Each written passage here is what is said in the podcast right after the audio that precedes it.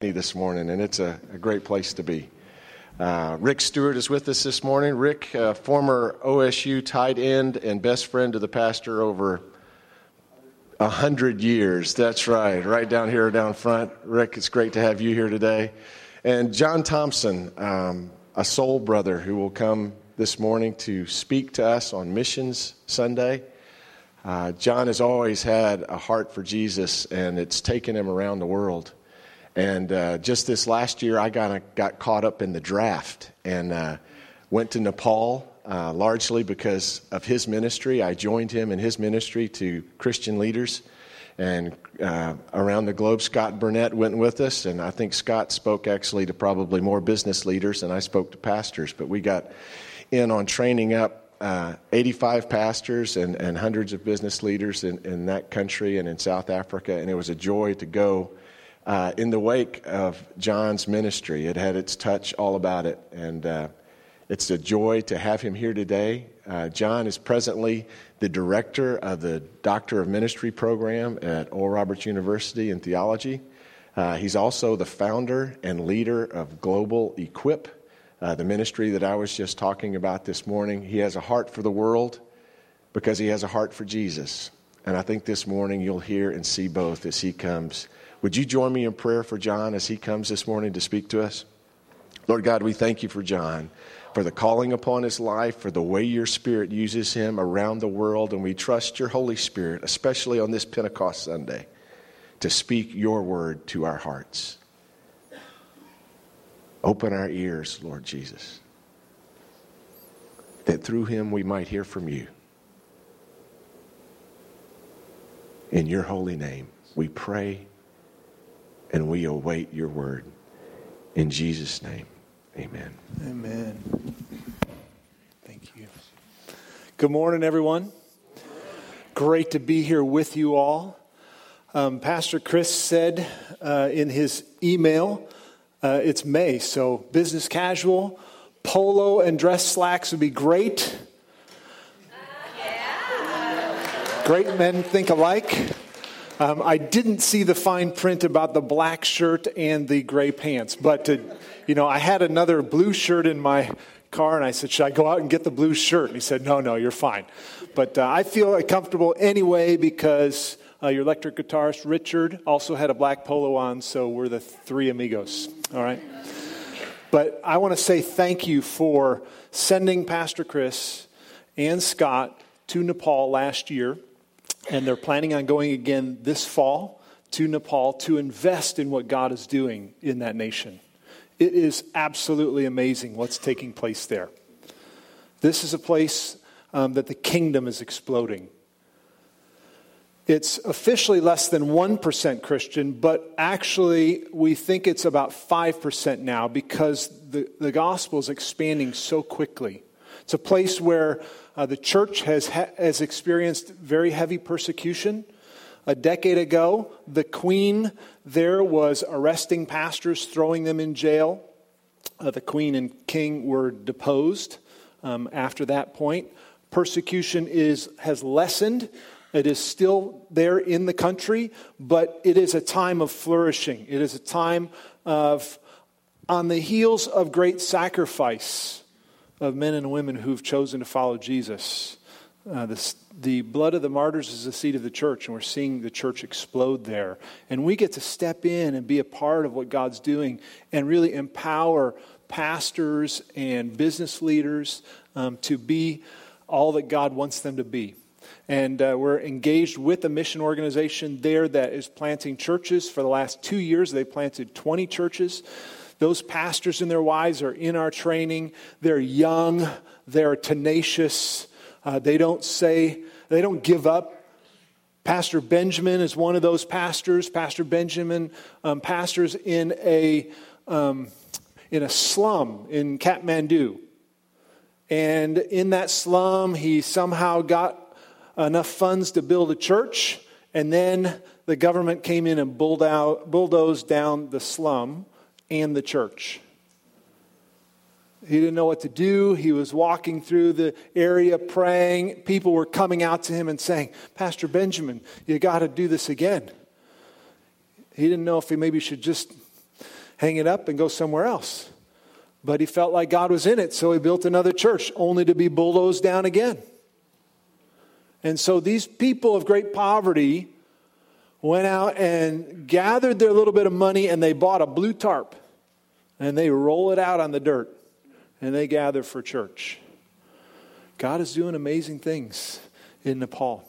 Uh, Global Equip is the organization that I started, and it is a great pleasure to take pastors and others to these nations of poverty, of difficulty, and and train pastors. We put together a Global Leadership Institute. It's a training that's six weeks long, that's broken up over three years, or in Nepal, six years, because we do one week a year in Nepal of the six weeks of training. And uh, we're giving them just some basics of Bible, basics of ministry and leadership, and church planning and evangelism. 94% of pastors in developing nations have no Bible school training. And yet, they came to Christ and they hear God call them to, to pastor and to reach people for Jesus. They just go do it. And so we're able to come in and step alongside of them and give them some, some stuff that hopefully helps them. And then we just see them go out and plant more churches. It is just tremendous. We're, in, we're involved in places that um, just aren't really on the world map. Nepal is just tucked up into the Himalayas. India, its neighbor to the south, is really the big gorilla of the region. They're the powerhouse. And Nepal, you know, is just sort of tucked away, one of those super poor nations in the earth. We're involved in West Africa and places like Sierra Leone, which again is one of the 20 poorest nations in the earth, 70% Muslim there, and the church is exploding. It's great pleasure to be involved in these places of poverty, places that really nobody thinks much about, places of insignificance. But what I've discovered is God loves to do the most significant things in the most insignificant places. In fact, Jesus himself went to a very insignificant place to do his greatest work. We find this in Matthew chapter 4. So I invite you to turn with me to Matthew chapter 4, verse 12 to verse 19. Matthew 4. When Jesus heard that John had been arrested, he left Judea and returned to Galilee. He went first to Nazareth. And remember the little saying about Nazareth? Can anything good come out of Nazareth? Then he left there and moved to Capernaum, beside the Sea of Galilee, in the region of Zebulun and Naphtali. This fulfilled what God said through the prophet Isaiah in the land of Zebulun and Naphtali, beside the sea, beyond the Jordan River. Catch this beyond the Jordan River. It was within the boundaries of the Jordan River, is the promised land. But this is beyond the Jordan River. It's outside of the promised land, outside of where, you know, everybody had dreamed of being if you were a, a Jew in Galilee where so many Gentiles live. Or, as another translation says, the Galilee of the Gentiles. This is where Jesus is moving to. This is where he's going to do his ministry, to establish his headquarters in a place that's not the religious center of that region. It's not Jerusalem. In fact, it's a three day journey from Jerusalem. I mean, if you're going to come and display your power on earth, you want to go near the temple. That's in Jerusalem. That's where God's presence was felt and experienced in the millennia before.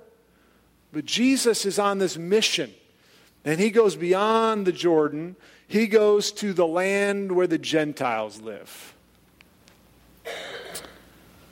The people who sat in darkness have seen a great light.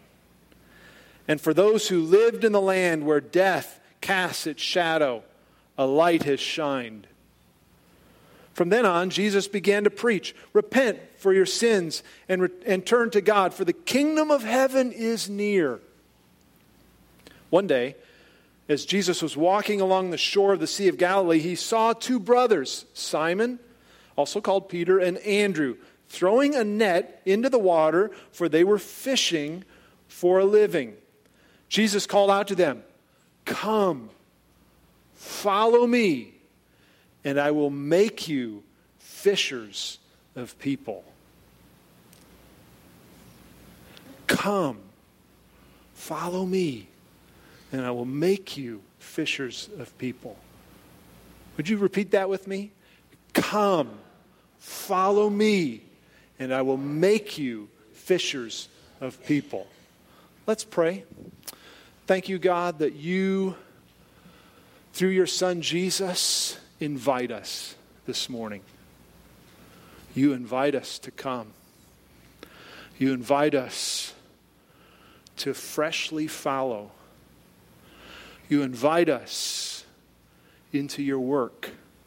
You invite us to be transformed by you, to be your witnesses in places of darkness. So let us fulfill that, we pray. God, I ask that you put power on this message this morning. In Jesus' name, amen. Land of Zebulun and Naphtali. This is where Jesus went to do his ministry. This place of darkness, this place where the Gentiles were at, this is where Jesus sets up his headquarters. On the north shore of the Sea of Galilee. Now, on the south shore, about 15 miles from uh, the beach of Galilee, on the south side, is a Roman um, city. This was a military place of retirement, so lots of people of power in the Roman Empire would have lived in, uh, I can't even say it right, Scopolis, the city to the south of Galilee. I would think if Jesus wants to display his power to the known world, he would have gone there. That would have been a good spot.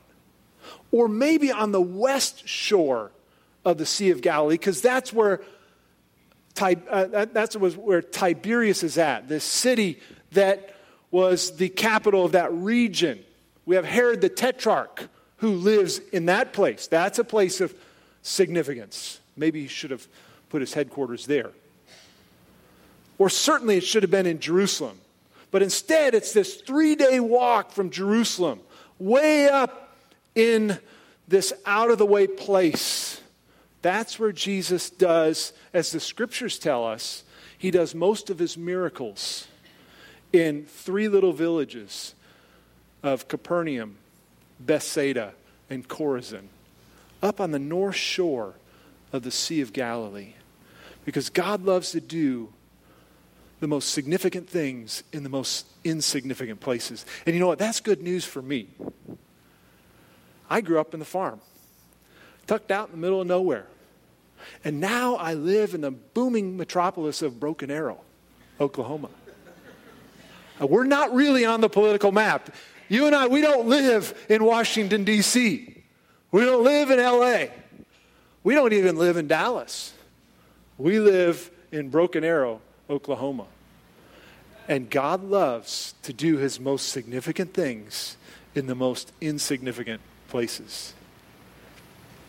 We find in the text that Jesus is walking along the shore of the Sea of Galilee when he encounters two fishermen.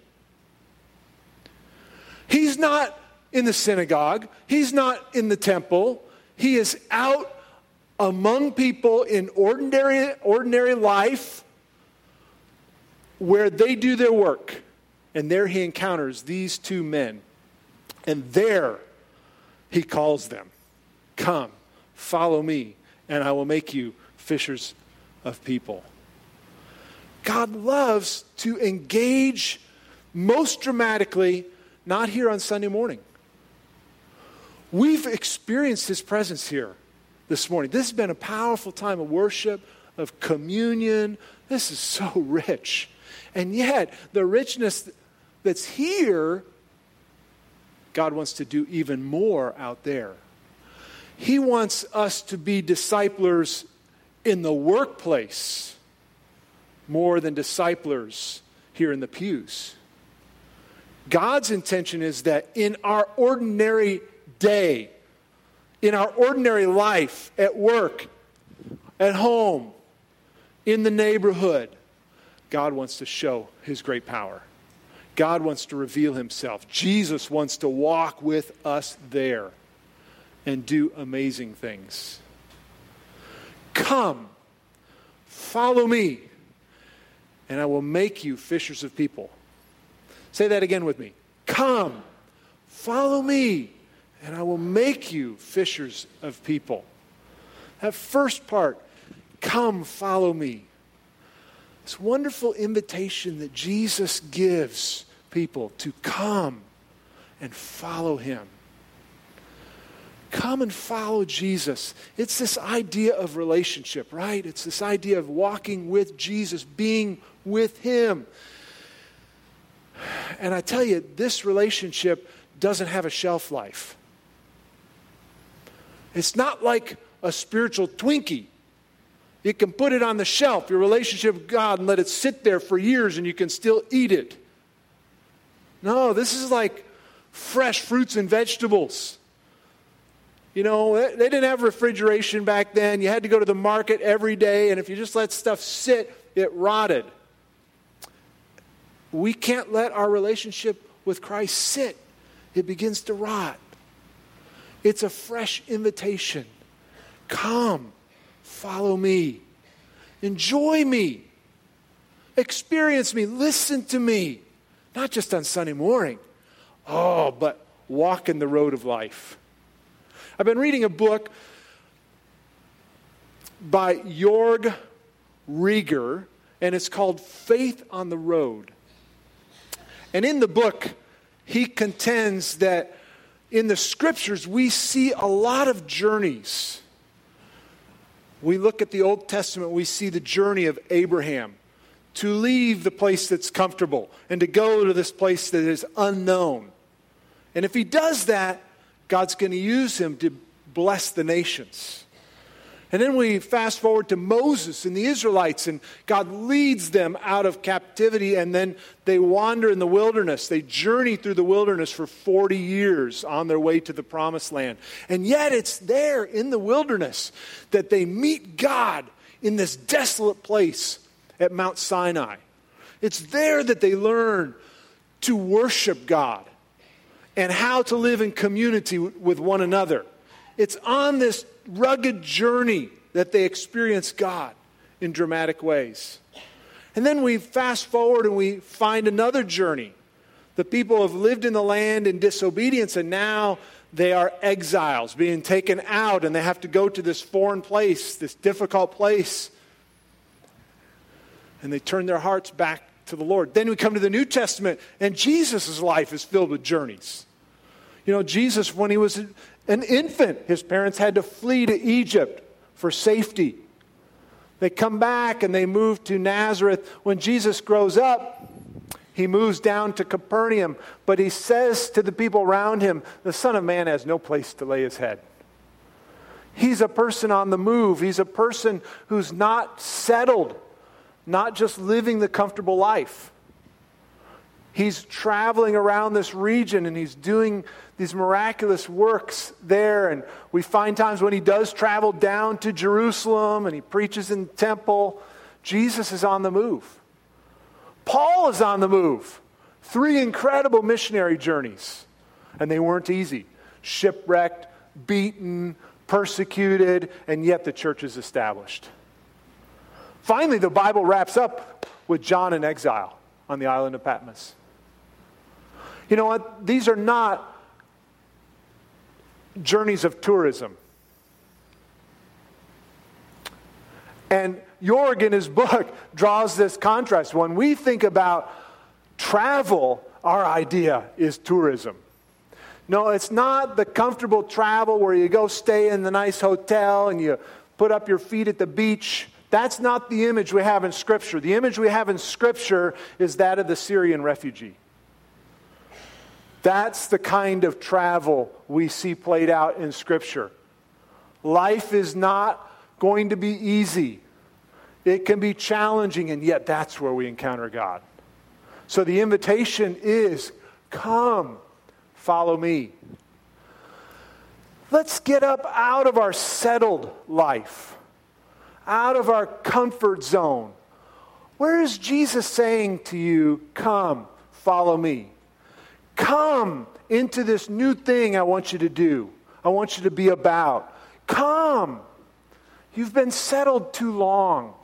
It's time for a fresh journey, and it won't be easy.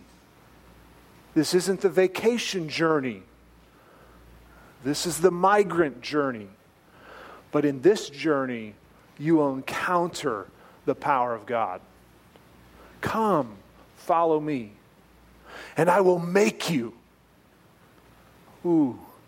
See, when we follow Jesus, when we're close on his heels, when we're pursuing relationship with him, he begins to change us on the inside. This is a journey of transformation. That's what God loves to do. He loves to take this piece of clay and begin to mold it. He loves to make us into His image. We're in that process if we will yield to it. A few years ago, I went and visited a friend down in Midtown, uh, near downtown Tulsa. He and his wife had just bought a beautiful home. It's one of the homes that were, is on the National Registry of Historic Homes. You know, one of the things about buying an old home is you're always fixing it. So he and his wife, because they were using it for home offices, for their businesses, decided we're not going to do that thing of spending years fixing up the house. We're going to do it all at once, right up front. So when I went to visit him, I walked into the door and there were crews in just about every room, pounding, just making lots of ruckus. It was just all, you know, up in turmoil. I came back a month later. The crews were gone. And as I walked up to the front door, I just stopped and looked. It was incredible my friend told me the story about the door. The door would have cost, they estimated $4,000 to replace. So he wanted it to not be replaced, but let's, let's, you know, get this freshened up.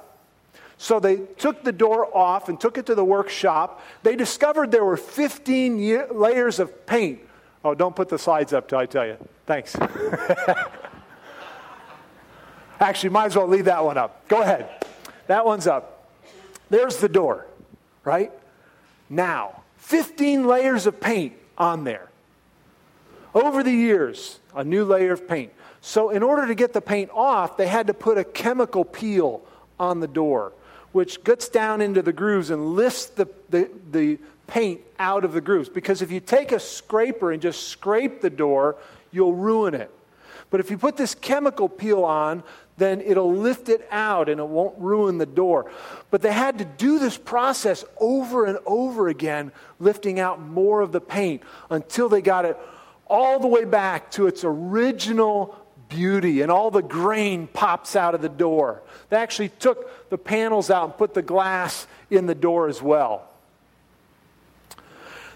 They looked up on both sides of the door and there was some concrete up there, and they decided, you know, I think there's something there. It just doesn't look like just concrete. So the workers put some chemical peel up on the concrete, and they began to peel off the paint, and what they discovered was in the concrete were these carved lions.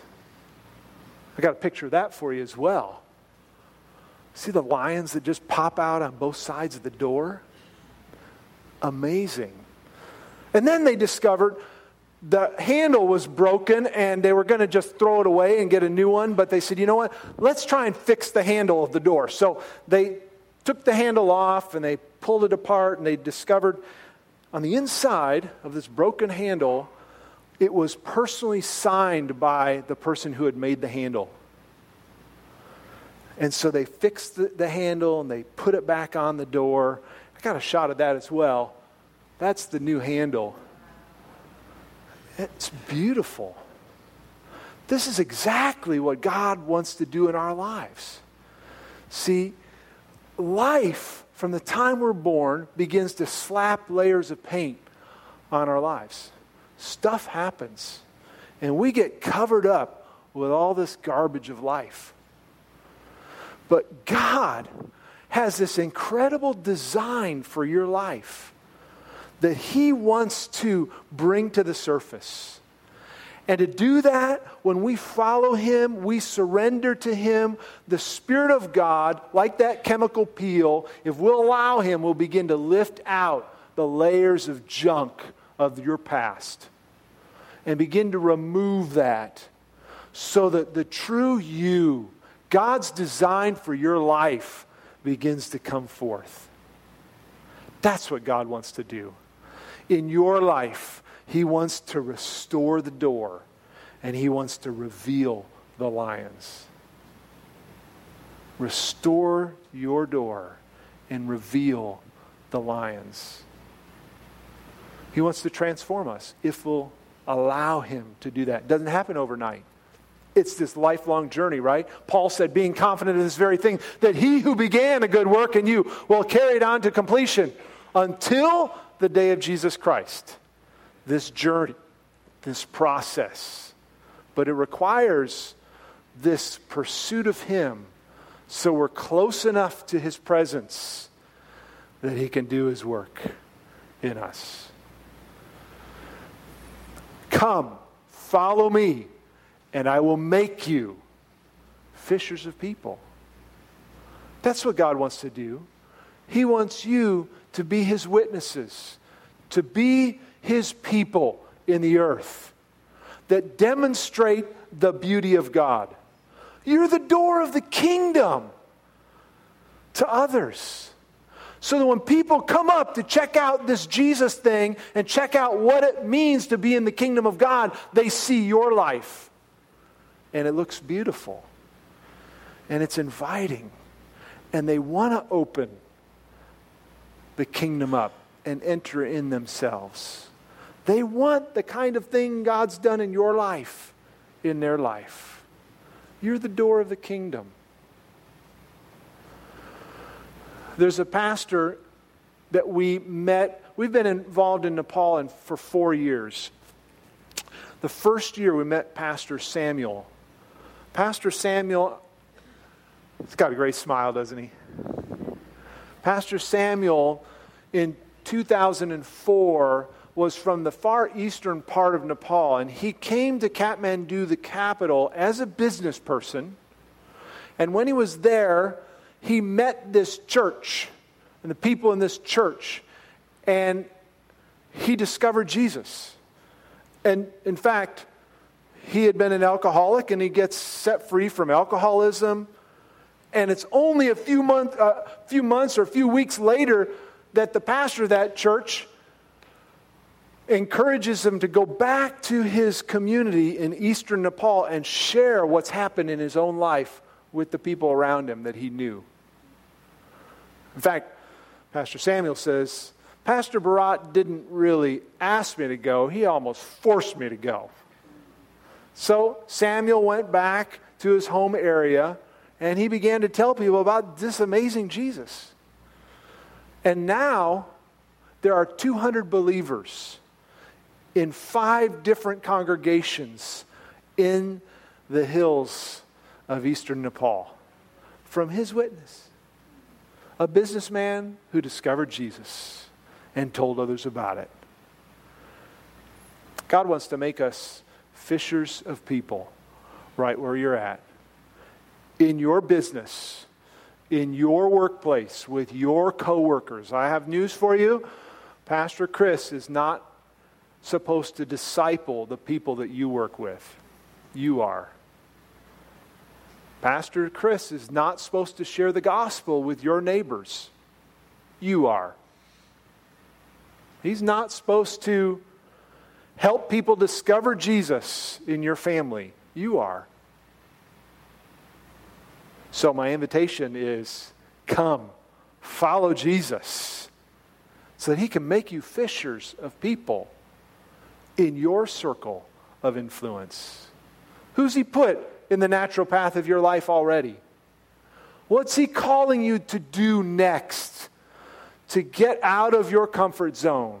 You're settled at work, you're settled in your family. What's he calling you to do? To be the crazy Christian in your circle. To take a risk with the relationships that He's given you at school, at work, at home.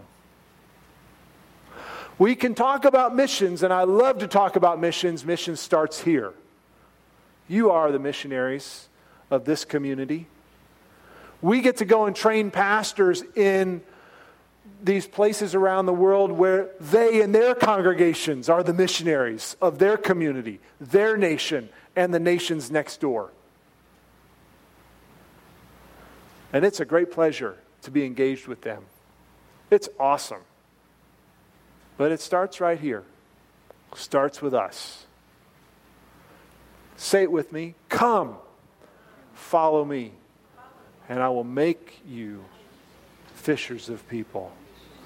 This is what Jesus invites you to this morning. I want to pray for you. For some of you, I want to pray that you would get out of your comfort zone. There is a settledness, a complacency uh, with some of the people in your life, and you know it's time to step up to the plate, to swing the bat, to engage in spiritual activity with the people around you. For some, I'd like to pray because you feel like there's some layers of junk in your life that you just need a chemical peel. You need God to remove some stuff. And He wants to do that. He wants to lift out some garbage. He wants to make you even more beautiful today than you are, were yesterday. And I also want to pray for those who might need healing. I just like, whenever I go to churches, I like to pray for people who need healing. You've got some prayer teams, and, and they'll be available, but I just want to um, be selfish and take a moment, pray for you if you need healing as well. All right? So I'm going to ask you to close your eyes, and I'm going to offer some prayers here for a moment. And so I want to give you the opportunity to reach out and grab hold of one of those prayers. And if this is you, I start praying um, for a certain thing, if that's you and you want it, you just you just reach up to heaven and say, "Lord, I'm that prayer is for me." Here we go. Jesus, I pray right now for every person in here that your spirit has been challenging them about being complacent, about being too settled. And this is a moment of invitation for them. They hear that and they're saying, Yes, I'm going to step up to the plate. I'm going to get up and move toward the people that you've put into my life for spiritual pers- purposes. I'm going to pray for them. I'm going to share with them. I'm going to be engaged in blessing the people around me. And I know you've spoken that to me, and so I pray for every one of those people right now. God, help them to do that. Lord, I pray for this week. I pray for opportunity, and then I pray for boldness to come in those moments. I pray for your presence to be there. Help us to take the risks in love, in wisdom. And God, I pray for those here this morning who they feel like that door that's had a lot of layers of paint slapped on them. And they know that there's some garbage that just needs to get removed from their lives. And right now, I pray, Holy Spirit, lift that out. Remove that thing from our life. God, I pray for new victory, new beauty to come forth in our lives. And Lord, I pray for those who need healing this morning, physical healing. I ask God that this is Pentecost. This is a Sunday where we remember how your Spirit was poured out in dramatic power with miraculous signs on Pentecost. And we say this morning, God, would you do that again and bring physical healing to people's bodies right here in this place? God, release your healing power. Touch people's bodies. Bring healing now, I pray, in Jesus' name. Let your miraculous be experienced today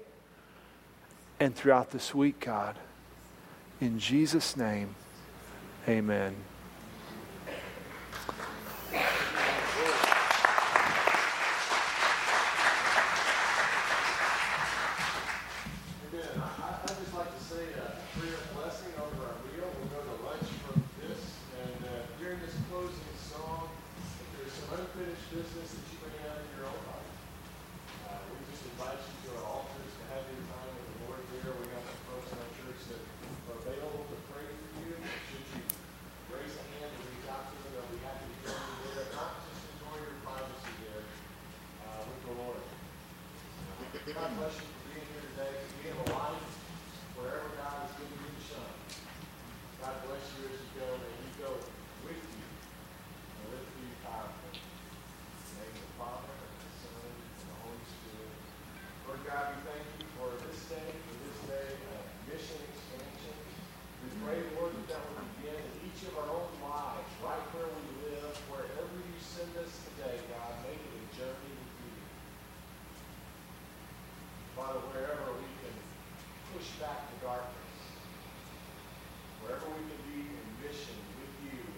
insignificant places, but in significant ways.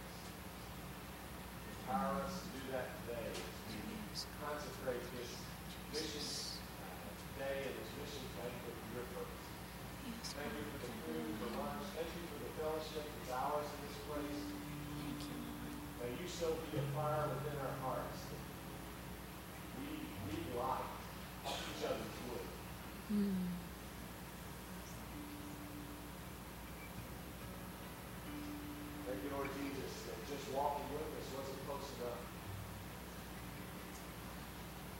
embrace the cross, that you sent your spirit, that you might be as close to us as our next breath and our next thought. Live within us, Lord God. Live through us, God. What joy it is to live with you. Mm-hmm. Jesus. In the name of the Father, and the Son, and the Spirit. Let's sing it. Sing one